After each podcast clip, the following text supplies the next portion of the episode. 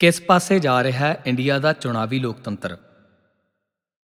ਪਿਛਲੇ ਸਮੇਂ ਦੌਰਾਨ ਇੰਡੀਆ ਦੇ ਰਾਜਨੀਤਿਕ ਗਲਿਆਰਿਆਂ ਵਿੱਚ ਜੋ ਘਟਨਾਵਾਂ ਵਾਪਰੀਆਂ ਨੇ, ਉਹਨਾਂ ਤੋਂ ਇਹ ਸਵਾਲ ਖਾਸ ਤੌਰ ਤੇ ਉੱਭਰ ਕੇ ਆ ਰਹੇ ਨੇ ਅਤੇ ਇਸ ਤੋਂ ਇਹ ਸਿੱਧ ਹੋ ਰਿਹਾ ਹੈ ਕਿ ਇੰਡੀਆ ਦੇ ਚੁਣਾਵੀ ਲੋਕਤੰਤਰ ਦਾ ਪੂਰੀ ਤਰ੍ਹਾਂ ਨਾਲ ਫਿਰਕੂਕਰਨ ਹੋ ਚੁੱਕਾ ਹੈ।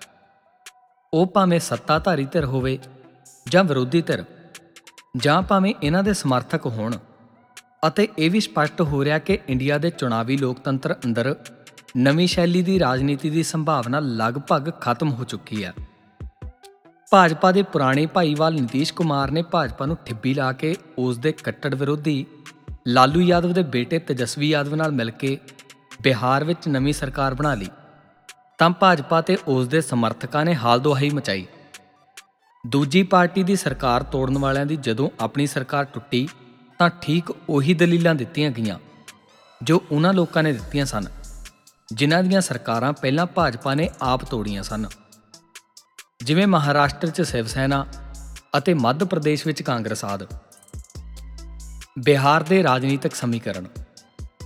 ਨਤੀਸ਼ ਤੇਜਸਵੀ ਤੇ ਹੋਰ ਪਾਰਟੀਆਂ ਦੇ ਮਹਾਗੜਜੋੜ ਦੀ ਬਿਹਾਰ ਸਰਕਾਰ ਨੇ ਜਦ ਮੰਤਰੀ ਮੰਡਲ ਚੁਣਿਆ ਤਾਂ ਉਹ ਲੋਕ ਵੀ ਮੰਤਰੀ ਮੰਡਲ ਵਿੱਚ ਚੁਣੇ ਗਏ, ਜਿਨ੍ਹਾਂ ਉੱਪਰ ਬਹੁਤ ਸੰਗੀਨ ਇਲਜ਼ਾਮ ਨੇ। ਅਤੇ ਜਿਨ੍ਹਾਂ ਖਿਲਾਫ ਇੰਡੀਅਨ ਅਦਾਲਤਾਂ ਵਿੱਚ ਮੁਕੱਦਮੇ ਵਿਚਾਰ ਅਧੀਨ ਨੇ। ਇਸ ਕਾਰਵਾਈ ਨੇ ਭਾਜਪਾ ਨੂੰ ਨਵੀਂ ਸਰਕਾਰ ਉੱਪਰ ਸਵਾਲੀਆ ਨਿਸ਼ਾਨ ਲਗਾਉਣ ਦਾ ਮੌਕਾ ਦੇ ਦਿੱਤਾ। ਪਰ ਖਾਸ ਗੱਲ ਇਹ ਹੈ ਕਿ ਇਹਨਾਂ ਸਿਆਸੀ ਹਮਲਿਆਂ ਤੋਂ ਨਤੀਸ਼ ਤੇਜਸਵੀ ਘਬਰਾਏ ਨਹੀਂ।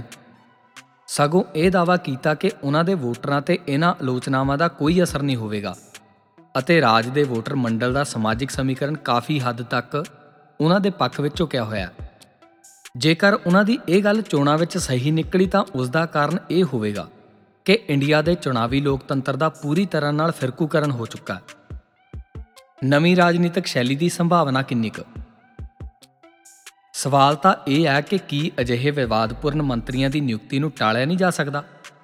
ਕੀ ਇੰਡੀਆ ਵਿੱਚ ਇੱਕ ਨਵੀਂ ਸ਼ੈਲੀ ਦੀ ਰਾਜਨੀਤੀ ਨੂੰ ਨਹੀਂ ਲਿਆਂਦਾ ਜਾ ਸਕਦਾ? ਪਰ ਅਜਿਹਾ ਨਾ ਕਰਨਾ ਇਹ ਦਰਸਾਉਂਦਾ ਕਿ ਇਸ ਸਮੇਂ ਇੰਡੀਆ ਦੀ ਕਿਸੇ ਰਾਜਨੀਤਿਕ ਪਾਰਟੀ ਜਾਂ ਕਿਸੇ ਵੀ ਨੇਤਾ ਕੋਲ ਨਵੀਂ ਸ਼ੈਲੀ ਦੀ ਰਾਜਨੀਤੀ ਅਪਣਾਉਣ ਦੀ ਹਿੰਮਤ ਨਹੀਂ ਹੈ। ਪੰਜਾਬ ਦੀਆਂ ਰਾਜਨੀਤਿਕ ਪਾਰਟੀਆਂ ਦਾ ਹਾਲ। ਅਜਿਹਾ ਹੀ ਪੰਜਾਬ ਅੰਦਰ ਆਮ ਆਦਮੀ ਪਾਰਟੀ ਦੀ ਸਰਕਾਰ ਬਣਨ ਦੌਰਾਨ ਵੀ ਵੇਖਿਆ ਗਿਆ ਜਦ ਇਹੀ ਆਮ ਆਦਮੀ ਪਾਰਟੀ ਵਿਰੋਧੀ ਧਿਰ ਵਜੋਂ ਵਿਚਰ ਰਹੀ ਸੀ, ਤਾਂ ਜਿਨ੍ਹਾਂ ਗੱਲਾਂ ਨੂੰ ਮੁੱਦੇ ਬਣਾ ਕੇ ਸੱਤਾ ਦੀ ਪ੍ਰਾਪਤੀ ਲਈ ਉਭਾਰਿਆ ਜਾ ਰਿਹਾ ਸੀ, ਉਹਨਾਂ ਮੁੱਦਿਆਂ ਉੱਪਰ ਸੱਤਾ ਦੀ ਪ੍ਰਾਪਤੀ ਤੋਂ ਬਾਅਦ ਪੂਰੀ ਤਰ੍ਹਾਂ ਚੁੱਪ ਧਾਰ ਲਈ ਗਈ। ਅਤੇ ਜੋ ਧਿਰਾਂ ਪਹਿਲਾਂ ਸੱਤਾ ਵਿੱਚ ਸਨ ਉਹ ਵਿਰੋਧੀ ਧਿਰ ਬਣਦੇ ਹੀ ਉਹਨਾਂ ਮੁੱਦਿਆਂ ਉੱਪਰ ਰਾਜਨੀਤੀ ਕਰਨ ਲੱਗ ਪਈਆਂ, ਜਿਨ੍ਹਾਂ ਨੂੰ ਉਹਨਾਂ ਸੱਤਾ ਵਿੱਚ ਰਹਿੰਦਿਆਂ ਕਦੇ ਵੀ ਹੱਲ ਕਰਨ ਦੀ ਕੋਸ਼ਿਸ਼ ਨਹੀਂ ਕੀਤੀ ਸੀ। ਸਾਰੇ ਇੰਡੀਆ ਦੀਆਂ ਰਾਜਨੀਤਿਕ ਪਾਰਟੀਆਂ ਭਾਵੇਂ ਸੱਤਾਧਾਰੀ ਹੋਣ ਜਾਂ ਵਿਰੋਧੀ ਧਿਰ ਵਜੋਂ ਹੋਣ, ਇੱਕ ਦੂਜੇ ਦੀਆਂ ਬੁਰਾਈਆਂ ਦੌਰਾਨ 'ਚ ਲੱਗੀਆਂ ਹੋਈਆਂ ਨੇ। ਸਾਰੀਆਂ ਰਾਜਨੀਤਿਕ ਪਾਰਟੀਆਂ ਤੇ ਰਾਜਸੀ ਆਗੂ ਪਹਿਲਾਂ ਤੋਂ ਨਿਰਧਾਰਤ ਵਿਚਾਰਧਾਰਾਵਾਂ, ਤੈਅਸ਼ੁਦਾ ਸਮਾਜਿਕ ਵਿਵਹਾਰ, ਰਾਜਨੀਤਿਕ ਨੈਤਿਕਤਾ ਦੀ ਮਨਮਰਜ਼ੀ ਵਾਲੀਆਂ ਪਰਿਭਾਸ਼ਾਵਾਂ ਅਤੇ ਬਹੁਤ ਮੌਕਾਪ੍ਰਸਤ ਕਿਸਮ ਦੇ ਚਾਲ ਚੱਲਣ ਦੀ ਗ੍ਰਿਫਤ 'ਚ ਨੇ। ਮਸਲਾ ਸਿਰਫ ਰਾਜਨੀਤੀ ਦੇ ਅਪਰਾਧੀਕਰਨ ਦਾ ਨਹੀਂ ਹੈ, ਸਗੋਂ ਰਾਜ ਸੱਤਾ ਦੀ ਬੇਰੋਕ ਟੋਕ ਜਾਇਜ਼ ਨਜਾਇਜ਼ ਵਰਤੋਂ ਕਰਨ ਦੀ ਸ਼ੈਲੀ ਦਾ ਹੈ। ਮੁੱਖ ਸੱਤਾਧਾਰੀ ਧਿਰ ਭਾਜਪਾ ਦੀ ਪਹੁੰਚ। ਇੰਡੀਆ ਦੇ ਕਈ ਸੂਬਿਆਂ ਸਮੇਤ ਕੇਂਦਰ ਵਿੱਚ ਸੱਤਾਧਾਰੀ ਧਿਰ ਭਾਜਪਾ ਨੇ ਗੁਜਰਾਤ ਦੀ ਬਿਲਕਿਸ ਬਾਨੋ ਦੇ ਸਮੂਹਕ ਬਲਾਤਕਾਰ ਅਤੇ ਉਸ ਦੇ ਪਰਿਵਾਰਕ ਜੀਆਂ ਦੀ ਹੱਤਿਆ ਵਾਲੇ ਮਾਮਲੇ ਵਿੱਚ ਅਦਾਲਤ ਵੱਲੋਂ ਦਿੱਤੀ ਉਮਰ ਕੈਦ ਦੀ ਸਜ਼ਾ ਕੱਟ ਰਹੇ ਦੋਸ਼ੀਆਂ ਨੂੰ ਰਿਹਾ ਕਰਨ ਲਈ ਜਿਸ ਤਰ੍ਹਾਂ ਦੀ ਪਹੁੰਚ ਅਪਣਾਈ ਹੈ, ਉਸ ਤੋਂ ਭਾਜਪਾ ਦੀ ਵਿਚਾਰਧਾਰਾ ਸਪਸ਼ਟ ਹੋ ਜਾਂਦੀ ਹੈ ਕਿ ਉਸ ਲਈ ਔਰਤਾਂ, ਖਾਸ ਕਰਕੇ ਮੁਸਲਮ ਅਤੇ ਦਲਿਤ ਦਾ ਸਨਮਾਨ ਕਿੰਨੀ ਕੁ ਥਾਂ ਰੱਖਦਾ ਹੈ। ਗੁਜਰਾਤ ਦੀ ਭਾਜਪਾ ਸਰਕਾਰ ਨੇ ਇਹ ਦੋਸ਼ੀ ਉਸ ਸਮੇਂ ਰਿਹਾ ਕੀਤੇ ਜਦ ਉਸ ਦੀ ਆਪਣੀ ਹੀ ਪਾਰਟੀ ਦਾ ਪ੍ਰਧਾਨ ਮੰਤਰੀ 15 ਅਗਸਤ ਵਾਲੇ ਦਿਨ ਇੰਡੀਆ ਦੇ ਲੋਕਾਂ ਨੂੰ ਔਰਤਾਂ ਦਾ ਸਨਮਾਨ ਕਰਨ ਦੀ ਨਸੀਹਤ ਦੇ ਰਿਹਾ ਸੀ। ਆਮ ਆਦਮੀ ਪਾਰਟੀ ਦਾ ਰਾਜਨੀਤਿਕ ਕਿਰਦਾਰ। ਦਿੱਲੀ ਵਿੱਚ ਰੋਹਿੰਗਿਆ ਮੁਸਲਮਾਨ ਸ਼ਰਨਾਰਥੀਆਂ ਦੇ ਮਾਮਲੇ ਵਿੱਚ ਆਮ ਆਦਮੀ ਪਾਰਟੀ ਨੇ ਜੋ ਰੁਖ ਅਖਤਿਆਰ ਕੀਤਾ, ਉਸ ਤੋਂ ਸਾਫ਼ ਹੈ ਕਿ ਆਪ ਵੀ ਫਿਰਕੂ ਰਾਜਨੀਤੀ ਦੀਆਂ ਲੀਹਾਂ ਉੱਪਰ ਹੀ ਚੱਲ ਰਹੀ ਹੈ।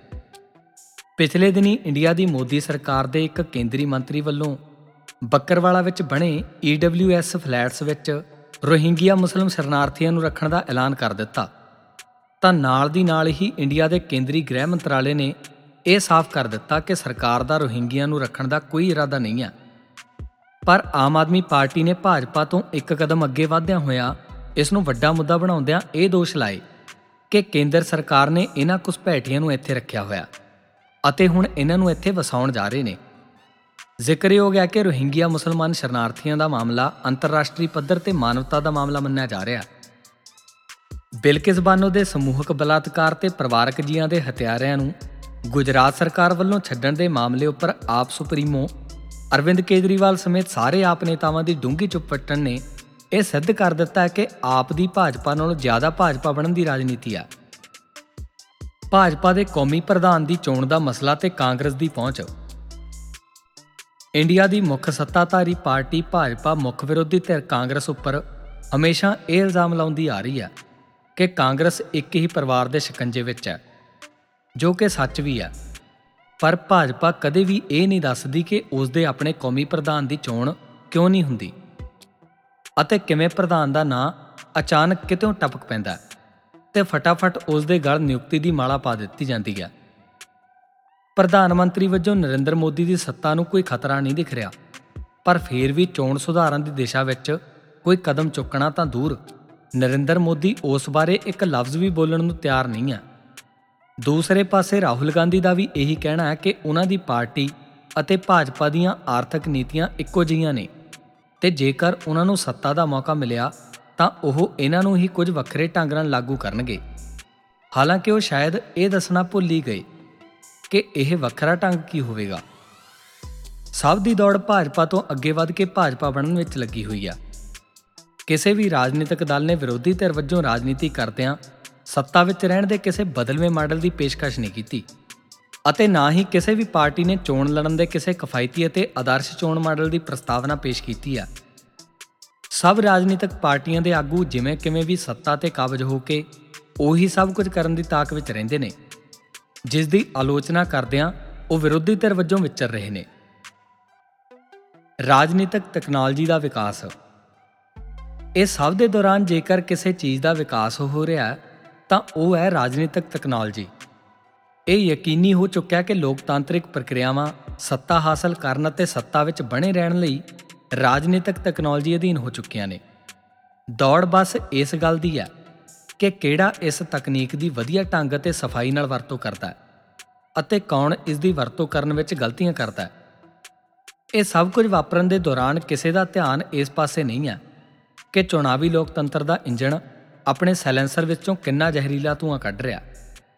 ਅਤੇ ਇਹ ਯਕੀਨੀ ਹੋ ਗਿਆ ਕਿ ਇੰਡੀਆ ਦੀ ਚੁਣਾਵੀ ਲੋਕਤੰਤਰ ਦਾ ਪੂਰੀ ਤਰ੍ਹਾਂ ਨਾਲ ਫਿਰਕੂਕਰਨ ਹੋਣ ਕਰਕੇ ਇਸ ਅੰਦਰ ਨਵੀਂ ਸ਼ੈਲੀ ਦੀ ਰਾਜਨੀਤੀ ਦੀ ਸੰਭਾਵਨਾ ਖਤਮ ਹੋ ਚੁੱਕੀ ਹੈ।